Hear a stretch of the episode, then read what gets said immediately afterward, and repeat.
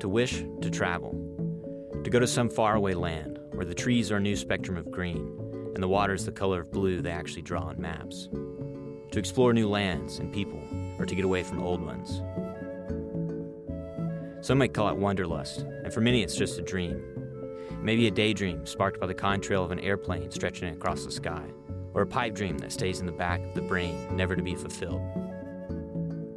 But the desire is there in all of us.